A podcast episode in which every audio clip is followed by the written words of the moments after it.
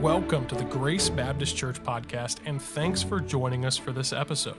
Before we begin, please take a moment to subscribe on Apple Podcast, Spotify, or wherever you listen to podcasts. If you enjoy this content, please don't hesitate to leave us a five star review and share this podcast with your friends. We'd like to extend an invitation to you and your family to join us for worship this week at Grace Baptist Church. We'd also love to connect with you online at gracekettering.org. Thanks again for joining us and enjoy the episode. We are here at the final chapter and the final message of Acts, and I have thoroughly enjoyed this, and I hope that you have as well. And we're going to learn how that Paul preached the gospel, finished out the book of Acts in the, um, the city of Rome in the epicenter, the world power of the day, be like going to Washington, D.C., and communicating the gospel. And so here he is in Rome uh, preaching the gospel. And we're looking at verse number 16. Verse number 16. Acts chapter number 28, verse number 16. And when we, he had traveling companions, when we came to Rome, the centurion delivered the prisoners to the captain of the guard but Paul was suffered or allowed to dwell by himself with a soldier that kept him, that guarded him. And it came to pass that after three days, Paul called the chief of the Jews together. And when they were come together, he said to them, Men and brethren, though I have committed nothing against the people or customs of our fathers, yet was I delivered a prisoner from Jerusalem into the hands of the Romans who, when they examined me, would have let me go because there was no cause of death in me. But when the Jews spake against it, I was constrained to appeal unto Caesar. Not that I had aught to accuse my nation of. For this cause, therefore, have I called for you to see you and to speak with you, because that for the hope of Israel, the hope of Israel, I am bound with this chain. And they said unto him, We neither received letters out of Judea concerning thee, neither any of the brethren that came showed or spake any harm of thee. But we desire to hear of thee what thou thinkest, for as concerning this sect, Christianity, we know that everywhere uh, it is spoken against. And when they had appointed him a day, there came many to him into his lodging, to whom he expounded and testified the kingdom of God persuading them concerning Jesus, both out of the law of Moses and out of the prophets from morning till evening. And some believed the things which were spoken, and some believed not.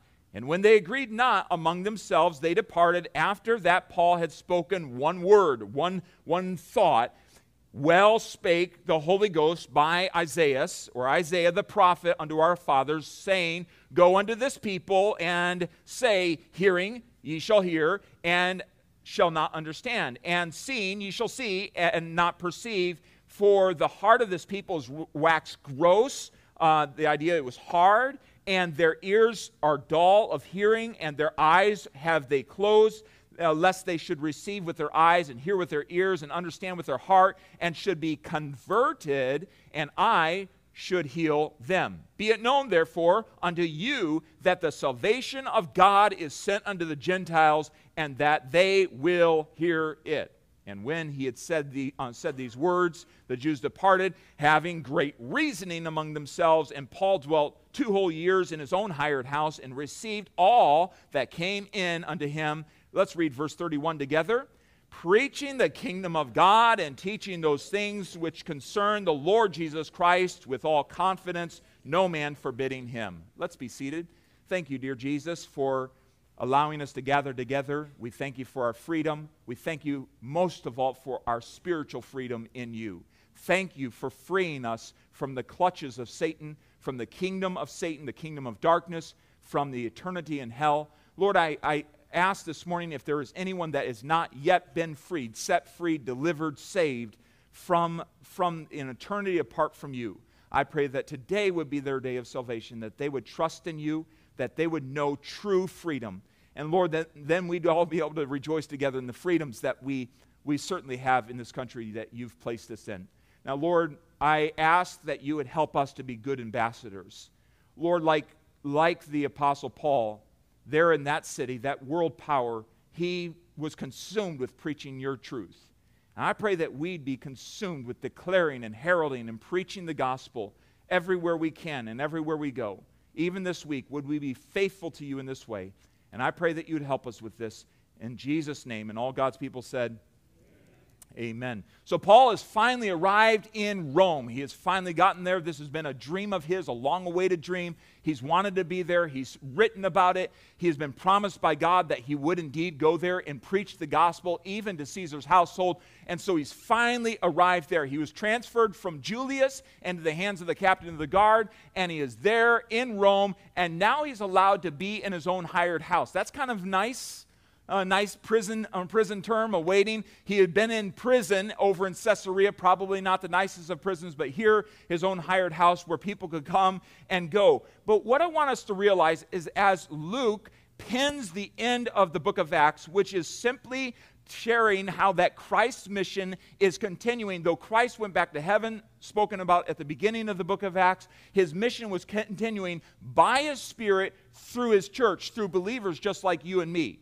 And so that's what's been happening. We've been tracing the gospel all the way from Jerusalem all the way to Rome, and now the gospel is there. There are believers there. Paul is encouraging the believers there, and Paul remains committed to the gospel of Jesus Christ, even there where his life is on the line, where he's threatened, where Rome, Rome has this, this man, this central figure in it, Caesar, whose name is Nero. Nero was no friend of the gospel, no friend of Jesus Christ. Why? Because Nero saw himself as a god, and the Roman people worshiped him there was a worship of him as, as, the, as the Caesar. And so there was a lot of a lot of conflict between following Jesus Christ or following the Roman government. And even in today, we see a little bit of a, a call, probably a lot bit of a call. Will you follow after government or will you follow after Jesus Christ? We are to submit where we can, but when, when uh, our government calls us away from submitting to Jesus Christ, we are always to obey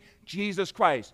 When the government says you're not allowed to preach anymore in Jesus' name, we must preach in Jesus' name. We must not self censor. We must continue to preach the gospel in this day. We do need to be wise as serpents and harmless as doves, but we need to use wisdom, but we are to obey him. And so Paul right there is obeying God. He is committed to the gospel, and truly it is remarkable to see his testimony there. And we need to take a note from the Apostle Paul, heed it, and put into, into practice in our families, our workplaces, and in our community, everywhere that we are. And so, no matter how unpopular the gospel message was there in Rome, Paul determined he was going to be committed to the Lord Jesus Christ there. Now, notice the commitment of Paul in verses 16 through 20.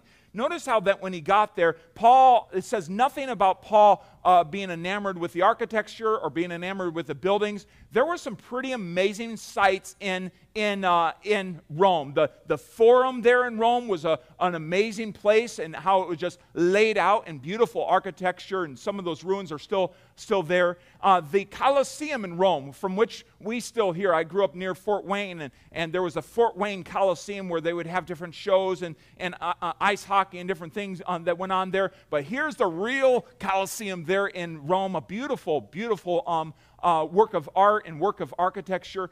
Rome, uh, Paul was not enamored with all these things. Why? Because Paul was there on a mission. Sometimes you and I get enamored with this world around us. But Paul was there on a, on a mission. There's no mention. In fact, look at verse number 16. All is mentioned about their coming, and when we came to Rome. And when we came to Rome. Can you think of a city that you just really want to visit someday?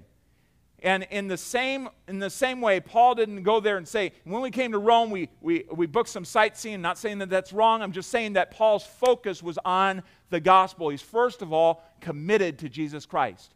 He's committed to Jesus Christ. Notice here, as he calls the Jewish uh, leaders there in Rome, and there was Jews spread throughout the then known world, um, there, and they were there as well. And so when he calls them together, I want us to realize that Paul remain committed to Jesus Christ.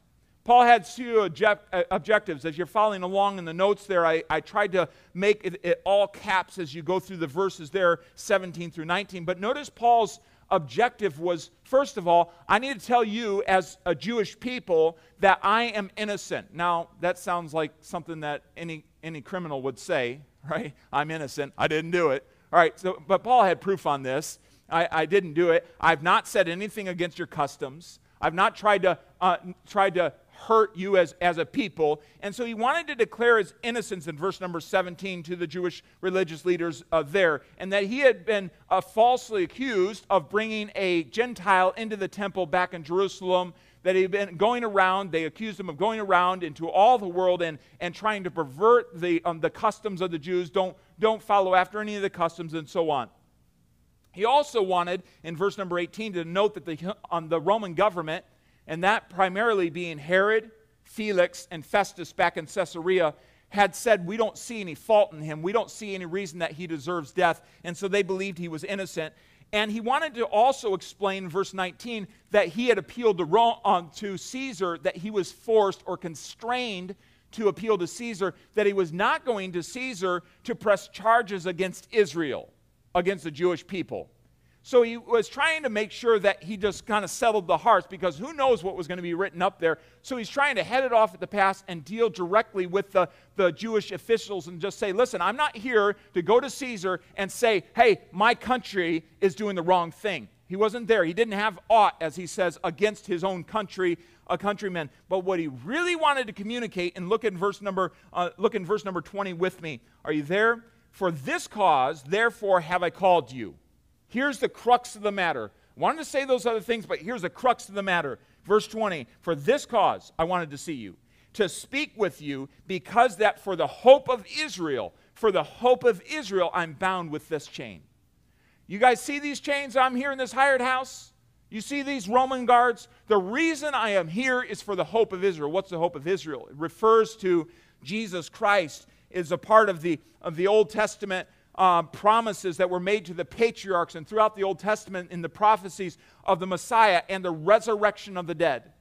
In fact, in other places in the, in the book of Acts, chapter 23 and verse 6, chapter 24, Paul actually says, For the hope of the resurrection, I've been called into account here because I believe that all the prophecies of the Messiah are fulfilled in Jesus Christ. That's why I'm on trial. That's why I've been accused. And so that's why I'm here. And he wanted to state that to these Jewish leaders in the city of Rome. And so Paul, even in in 1 Timothy 1 and verse number 1, when he's speaking to Timothy, he um, calls out to him, Paul, an apostle of Jesus Christ, by commandment of, of God our Savior and the Lord Jesus Christ, which is our hope.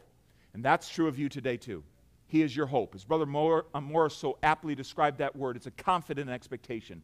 Friends, the world is going to constantly try to tear at your hope, your faith, your trust in Jesus Christ. But He is your hope. Cling on to Him. He is your anchor of hope. He is the reason that you, um, that you uh, can have faith. He is the author and the finisher of our faith. And I thank the Lord for that. He is our hope. And Paul said, I'm not ashamed of that. And I'm not ashamed to call the Jewish religious leaders. Remember, the Jewish religious leaders, the Sanhedrin and the Pharisees, were the very reason he was in this mess. And yet he doesn't try to get around them. He isn't ashamed of it. He calls them right. Come, come right to me. I'm going to say exactly why I'm here. I'm here for the hope of Israel. I'm here because I believe in Jesus Christ. I want to declare that to you. Romans 1 and verse 16, for I'm not ashamed of the gospel of Jesus Christ, for it is the power of God unto salvation to everyone that believeth, to the Jew first, and also to the Greek. And Paul had practiced that all the way throughout the book of Acts. He had practiced going to the Jew first. Here again in Rome, he went to the Jews first. He couldn't go to their synagogue, so he went, uh, he called them to him, and he communicated the hope of Israel to him. He did not try to skirt around it. And sometimes today we're asked to be quiet. The world can be loud and bold about its iniquity and about its sin. It can have its festivals and its pride. It said this on um, this, this past week. You saw that, that um, pride parade that, that called out, We're coming for your children. We're coming for your children. Friends, they mean it. They're not joking around.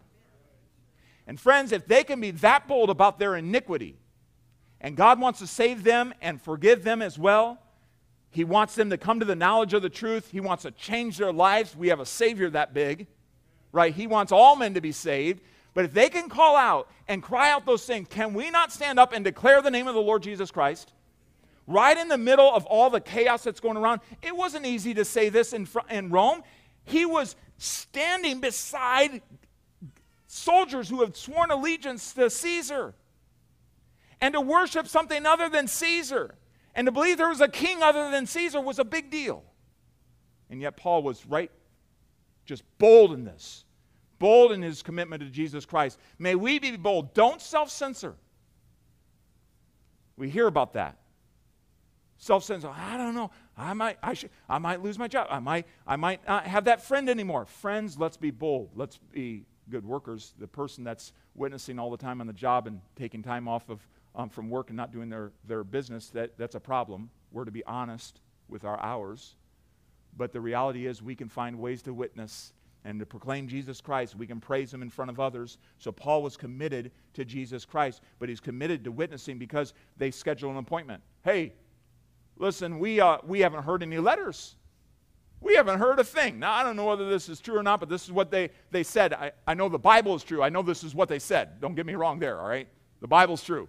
From cover to cover, and the cover too when it says Holy Bible. But understand that these guys said, We haven't even heard a word about you. Uh, so that's pretty amazing if that, that is the case. But regardless, they said, We have heard about this sect of Christianity and we want to hear what you think about it. So we'll come back. And so a great many of them come back together and they sit down with Paul for an entire day. An entire day, morning to evening, and they discuss, Paul discusses, and there's words used here that he expounded or elaborated, and this went on and on. He elaborated, and there's much to expound about Jesus Christ, is there not? When you're talking to somebody that has no concept of who Jesus is, there's much to expound about him. Though the gospel is simple enough for a child to receive, there's much to expound about the glories and the riches of his grace. And so Paul was doing that. He was expounding. But the operative word here is he testified. He testified. Notice that word there. He testified to bear witness, to, uh, to solemnly assert something, to, uh, to give a firsthand authentication of a fact. And Paul had a firsthand account. Remember when he was on the road to Damascus, Acts chapter number 9? He had a firsthand account of meeting Jesus Christ there. And he knew that Jesus Christ had risen from the dead. It wasn't just something he heard, he knew it. He had seen him, and he's giving a firsthand account to these, on these men, and he is giving this as a testimony. Do you remember that you have a testimony too? You have a testimony. If you've come to Jesus Christ and placed trust in Him, you have a testimony of the day that you met Jesus and the day that you surrendered your heart to Him in the sense that you said, I believe you are the one that can save me from my sins. I trust you and you alone. You have a testimony too. You say, Well, mine's not as cool as the Apostle Paul. Well, sure, you're going to see him. But the, uh, the, the fact of the matter is, you still have a firsthand account how that you you came to Jesus Christ and you trusted him. And Paul was simply sharing his testimony with them. And I want to encourage you to do the same. He shared the, the truths of the kingdom of God. That includes the death, the resurrection of Jesus Christ, but certainly looks forward to the millennial reign of Jesus Christ when he will reign perfectly for 1,000 years upon the earth. Right now, he's setting up his kingdom in our hearts. And friends, you and I, as we submit to him, we're acknowledging that his kingdom has rule in our hearts. He wants us to be kingdom people. He wants us to be under His rule. And so it's not a physical kingdom where He's sitting on a throne, but He is to be sitting on the throne of your heart and my heart. And every day, you and I have that choice. Lord, please have control. Please have control. If you wonder where you need to take a next step, how you need to grow in your Christianity, start each day by submitting yourself to the rule, to the will of Jesus Christ. Lord, I don't know where you want me to go today. I know I have some things on my schedule. I know I need to go to work, but I submit myself to you. You are my Lord. You are I'm going to follow you. I want your will to be done in my life as it is in heaven. And so all throughout the Bible, as Paul testified here concerning from the prophets and, and forward, he testified of Jesus Christ. And I do want to just kind of clear up and make sure that we all understand that the whole Bible is about Jesus Christ. The climax of the Bible is the person of Jesus Christ. And at the end of the Bible, we saw in, in growth group this morning, Revelation 22 and verse number 17, the Spirit and his bride, the church, is calling out, Whosoever will, come, come, drink of the water of life freely. The whole, the whole invitation of Scripture is come to Jesus Christ, be reconciled through his blood through his sacrifice, his death, burial, and resurrection, be reconciled to the Father through him. The whole climax is it. And so we find in Luke chapter number 24, Jesus himself saying, and beginning at Moses and all the prophets, he expounded unto them on the road to Emmaus in all the scriptures the things concerning himself. In all the scriptures. So you say, well, I don't see him in the Old Testament. I, I encourage you to read through the Old, Old Testament, asking God to show you the pictures and the types and the foreshadowings of Jesus Christ. The Passover lamb is a beautiful foreshadowing of the Lord Jesus Christ, whose blood was shed and put on the doorposts of the houses. And when the death angel came by the houses of Israel there in Egypt, he passed over because the blood had covered them. And so doesn't the blood cover our sins and take away our sins, so that uh, we are not susceptible to a, an eternity apart in a place called hell, an eternal death apart from him. Luke 24 and verse 44 These are the words which I spake unto you, that while I was yet with you, that all things might be fulfilled which were written in the law of Moses and in the prophets and in the Psalms concerning me. The prophets, the, the book of Moses, the law of Moses, and the Psalms. All of it points to Jesus Christ. There's all, and Jesus is saying, listen, all scripture points to me. And Paul is reiterating that. He's testifying of that to these Jewish leaders there. Jesus is the only way to heaven. There's not one way in the Old Testament and another way in the New Testament. It's all been by faith. Abraham believed God and was counted to him for righteousness. The faith of the Old Testament believers was towards the coming Messiah. Our faith is looking back on the Messiah who's already come. They practice those sacrifices looking forward to. It's always been by faith. Don't let you, uh, anyone tell you, well, in the Old Testament, you got saved by your works. That is patently false. That is not in Scripture. And the Bible clearly lays that out for us in Romans chapter number 4. If, if, if we're of works, then we're a debtor. Then we, we earn it. We have whereof to boast. Abraham believed God and was counted to him for righteousness. Even there on the, on the top of Mount Moriah, when he brought his son, what did he say to his son? He says, God will provide himself a lamb. And as he is about to take the, uh, his, life, on the, his son's life, uh, God stopped him and, and showed him a lamb caught, a, a ram caught in the thicket. And God provided a lamb, and so didn't he provide a lamb for your sins.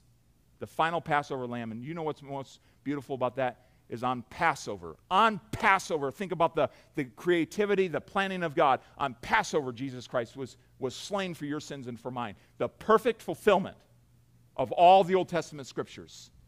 And so it's always been by faith. And if you've not yet received Jesus Christ, I encourage you to receive him by faith. I am the way, Jesus said, the truth and the life. No man comes to the Father but by me. For by grace are you saved through faith, and that not of yourselves, it is a gift of God, not of works, lest any man should boast.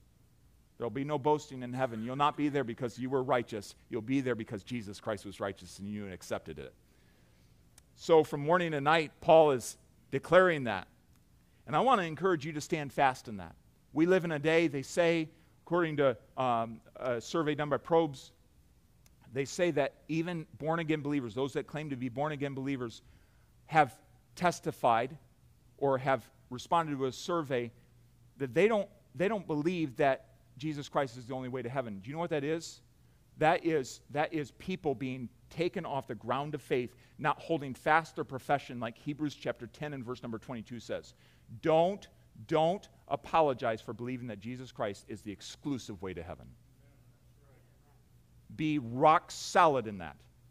That is not, that is not your truth to mess with. That's not my truth to change. That is God's truth. And He is calling to the whole world. The grace of God that brings salvation hath appeared to a few men, all men. His desire is that all would come to repentance in the knowledge of the truth, that all men would believe on Him. And so Paul is communicating that to these Jews in his house there in Rome. Pretty amazing that God provided this opportunity for them. Ah, there's some conflict among them, though. Uh, there was a mixed response. If you notice in verse number 24, some believed the things and then some believed not. Some were convinced or being convinced, and others disbelieved. They did not trust. And it's specifically a word that used to not trusting in the God of Israel, not trusting in Jesus as the Messiah. This was a resolute determination in their heart. We do not believe. So there were some that were being convinced, is the, word, the definition of believe there, and there was others that chose not to believe. And so the gospel, when it's preached and when it's declared, will always, always bring about a response, one way or the other, to either receive or to reject. Every one of us have had that chance to either receive Jesus Christ or reject Jesus Christ. In fact, there are only two categories of people in here not old and young, not male and female. There are. We, we believe in that, right? Amen? But truly, in, in the perspective of eternity, there are only two categories of people those that have received and those that have rejected. Which category are you in today? You cannot, you cannot be in the middle. There is no neutral response. In fact, the Bible says in, in John chapter 3 and verse number 18 that he that believeth on him, Jesus, is not condemned. He that believeth on Jesus is not condemned. Okay, that's their current standing. But he that believeth not is condemned in eternity? No, already.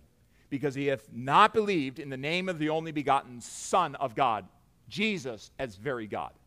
So he's not believed, and so there's already a condemnation. So you're either in one camp or the other. So my encouragement is today, let this be the day of your salvation and believe on Jesus Christ. Now there was a willful rejection. Look at verse number 25. And when they agreed not among themselves, they departed. So there was the ones being convinced and the ones that were choosing not to believe. They, they're rejecting Christ, and now they're saying, hey, uh, there's a turmoil that's going on between. There's a rejection that's going on between. They're not agreeing, and there's this conversation. They're about ready to leave, and Paul says, I need to say one more thing. I need to basically say to you that you are fulfilling what Isaiah said back in Isaiah, uh, Isaiah chapter number 6, in verses 9 through 10. In fact, it's a pretty verbatim quote that he gives there. And so he says, Listen, your eyes are, are, are not perceiving your ears are dull of hearing. Your mind is not understanding. Your heart is not being converted. You're not being healed. Uh, and this is exactly what, what Isaiah said would happen. Friends, that's a very scary thing, but Paul is bringing this up to them saying, this, You are fulfilling this exact prophecy. You're fulfilling that. What I find a little bit interesting here is this group that was believing and the group that was not believing, the group that was being convinced and the group that was choosing not to trust in G- uh, Jesus Christ, uh, it seems that the whole crowd walks away that day. Now, I, I don't know hearts, but the whole crowd walks away that day. And I would just be, I, I would be remiss in not saying this. It's important that you watch out that you're not carried away by the, by the disbelief of others. I hear sometimes people will say, well, I could never do that because my, my family, that's not my family's religion.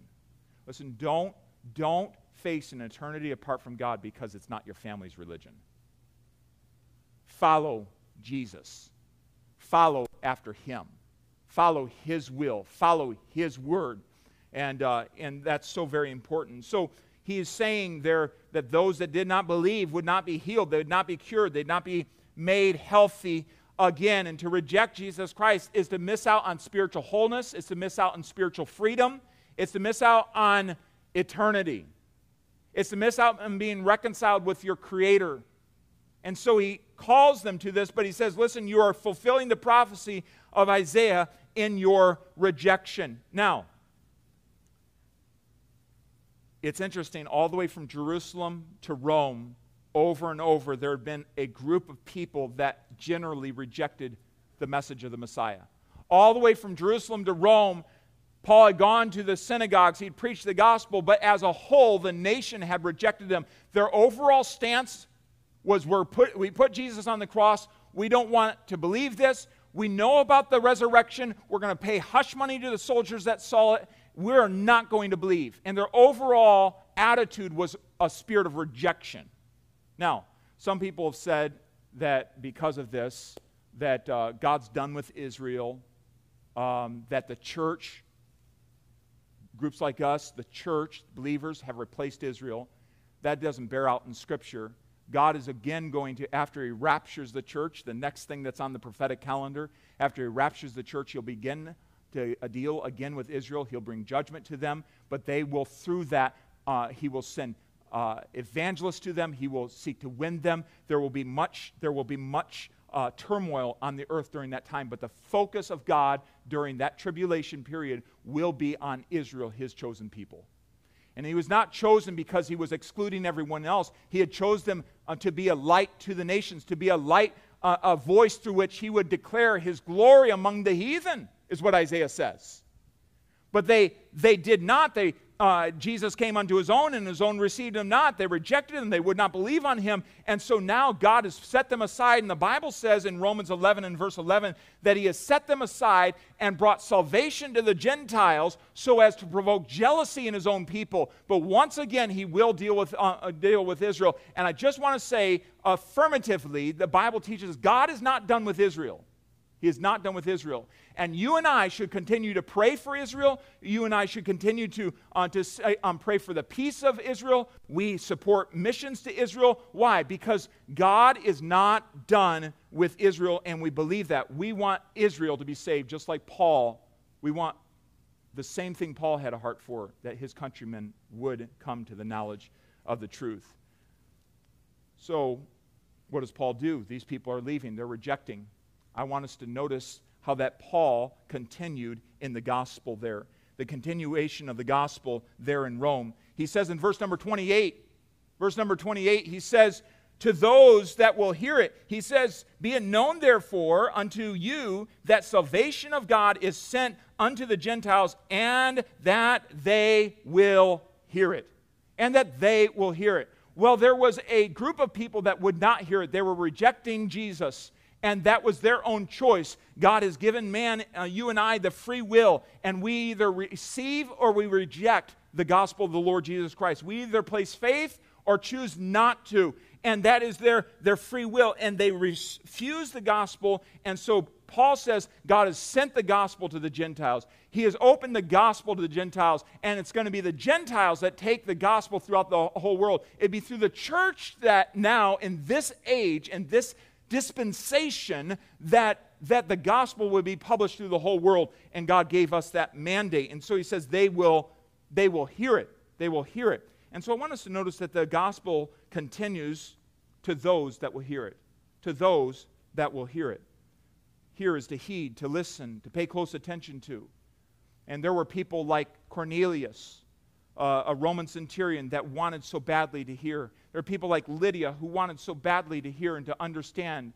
And they rejoiced in the receiving of the gospel. The Samaritans rejoiced in the receiving of the gospel. The Ethiopian eunuch rejoiced in the receiving of the gospel. And all these folks, they were ready to hear the gospel. And so, what's amazing here at the climax of the book of uh, the book of Acts, this history of the early church, Luke points out yes, the gospel has gotten from Jerusalem to Rome, but here once again, for a final time, the Jewish leaders reject the gospel of Jesus Christ. They reject the Messiah. And Paul says, I'm going to continue to preach it to those that will hear it, and the Gentiles will hear it. The Bible does not tell us to disparage, um, disparage Israel, disparage them in any way. Uh, the Bible does not promote in any way anti Semitism. That's wrong. It's against God. They were created in the image of God just like we are. Just like it doesn't matter what race you are here today, we're all created in the image of God. But God's focus is bringing the gospel to the world, not through Israel right now, but through the church, through people like you and me. Aren't you thankful for that? Aren't you thankful that you get to be a part of what God's doing in the world? And so that is what Paul is saying. Now, I want us to catch this, this thought, this principle. Paul did not fixate on those that were rejecting the gospel.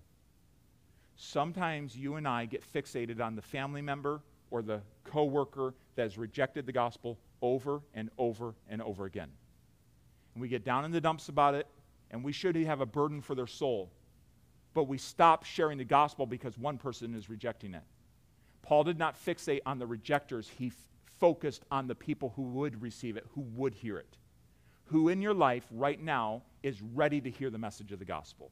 And will you take it to them this, this week? There's a high probability that most of the unchurched people in your life, neighbor, coworker, has never had someone ask them to sit down and show them from the Bible how they can know Jesus Christ as their personal Savior.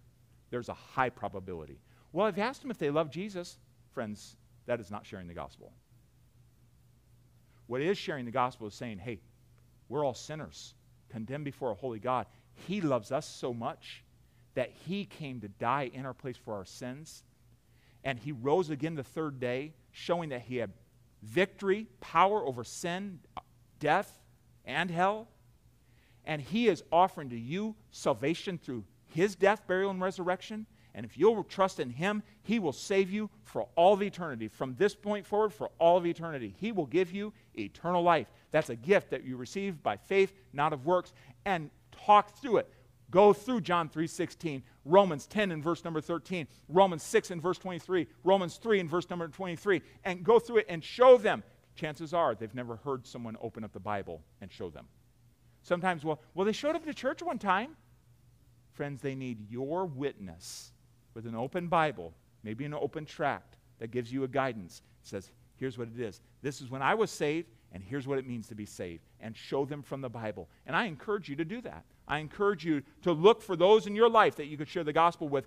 But it also continues not just to those that will hear it, but through those that will share it.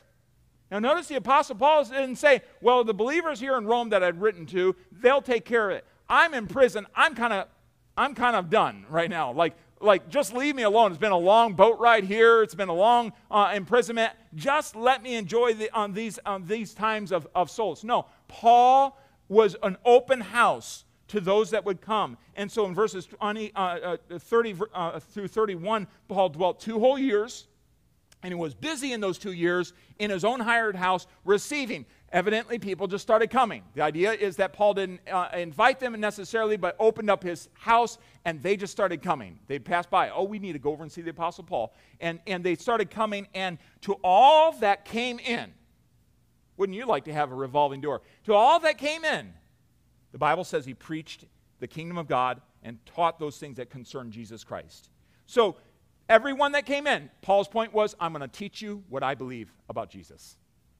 I'm going to teach you the death, the burial, and the resurrection of Jesus Christ. I'm going to teach you how to have salvation through faith in his name. He preached, and he did so with all confidence.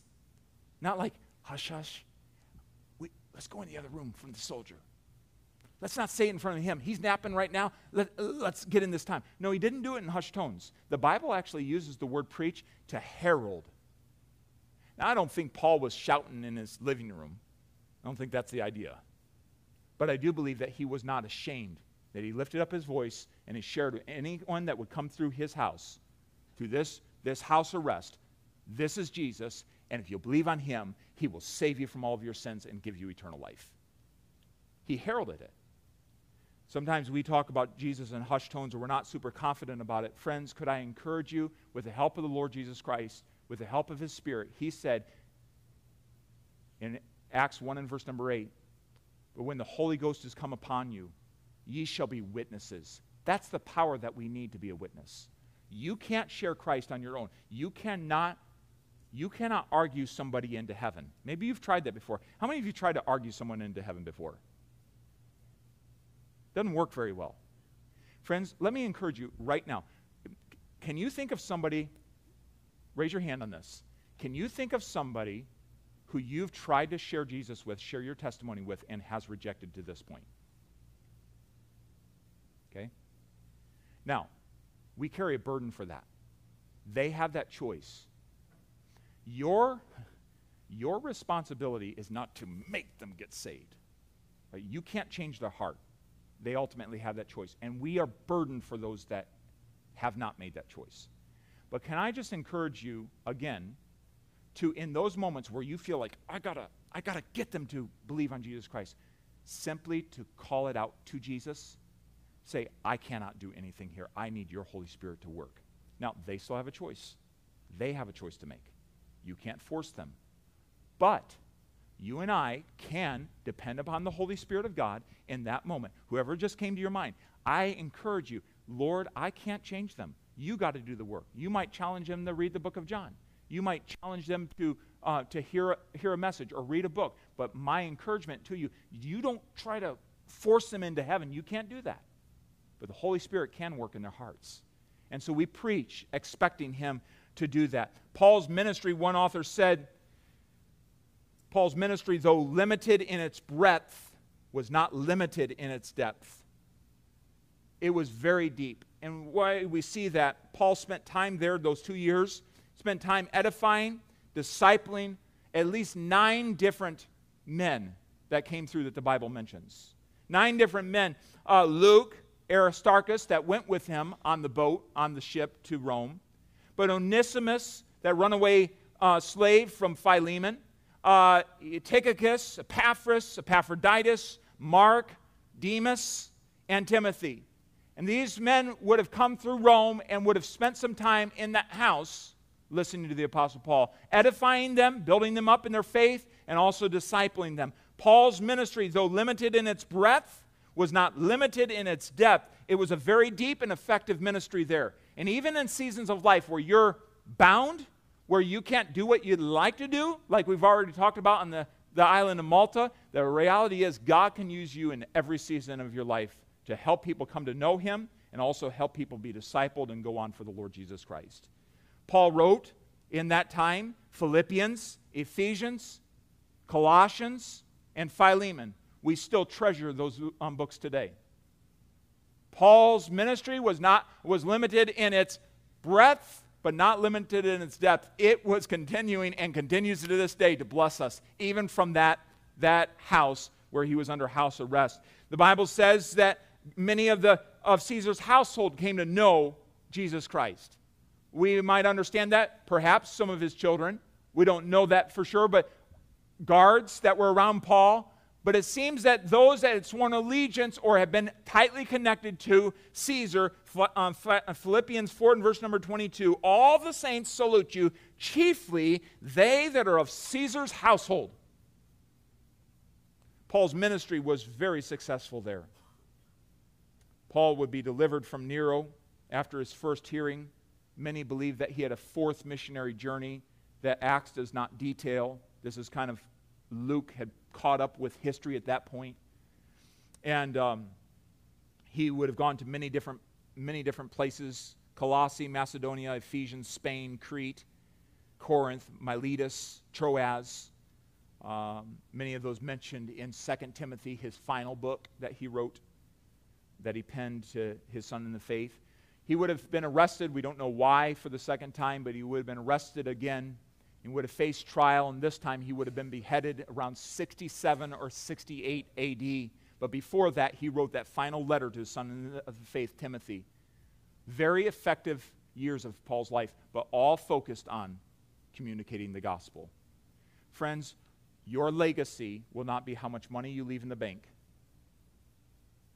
Your legacy will not be what plaque is on a park bench. Your legacy will not be what you have accumulated in, in your education, though it's not a bad thing. Your legacy will be the ones that you've communicated Jesus Christ to, and you've been able to lead through your life and your testimony to Jesus Christ. See, here, Luke has detailed for us, under inspiration of the Holy Spirit, the gospel's journey from Jerusalem all the way to Rome. And what an expanse that was. That was the then known world. That's what Jesus told them to do, and they did it. And in Colossians, Paul literally says, We've preached the gospel to all the world. We've preached the gospel to all the world, and certainly he had. And so, as he comes to the end of this book, we realize that what was said in Acts 1 and verse number 8 you shall receive power after that the Holy Ghost has come upon you, and you shall be witnesses in Judea, Jerusalem, Judea, Samaria, the uttermost parts of the earth. It happened, friend. We need to believe that it can still happen in our day, but it starts with you. Our purpose as a church is to engage in the complete fulfillment of the Great Commission of Jesus Christ through the power of the Spirit to the glory of God. You and I cannot do that on our own. We must do it through the help of the Holy Spirit. And I encourage you today, you might think, huh, who do I know? There was one, one uh, study that was done said that 83% of people that attend church say they attended because they were invited by a, a family member or a close friend. You say, well, how can I contribute to the gospel? Start this week by inviting somebody. We're going to preach the gospel. This is a place where if they have questions, we're going to answer it. You can certainly share, and you should be prepared to share your faith in Jesus Christ. But invite them. invite them. It makes a difference. Maybe you've passed by that neighbor many times and you've not invited them yet. Make this week the week. As you go out to 4th of July celebrations, make this week the week you invite somebody. Another study that was done showed that most believers know at least seven unchurched individuals.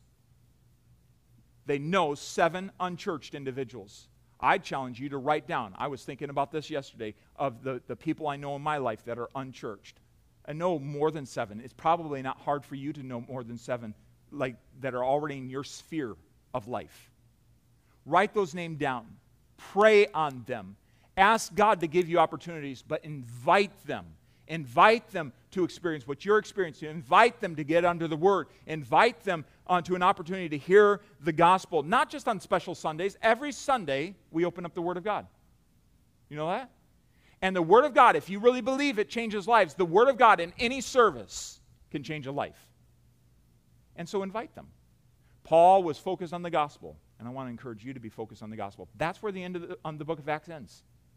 It's almost like it just pauses. Have you ever gotten to the end of a, a story or a movie and it's like, well, that was abrupt? That's kind of what happens here. But the reality is, Acts hasn't concluded. The acts of the Holy Spirit, the mission of Christ is still continuing through his church and by his Spirit today, but it's happening through you. And let's make sure that we do well in publishing the gospel in our generation. And I'm just calling on you as we conclude this book of Acts to once again commit that to the Lord. You need his help with it, but commit it to the Lord. I'm in. I'm going to communicate the gospel. I'm going to be committed to Jesus Christ no matter how bad it gets. I'm going to always be communicated, uh, committed to Jesus Christ, I'll communicate the gospel for his glory. Would you bow with me in prayer this morning? I'm going to invite us to pray, find a place to pray, and commit ourselves in this way.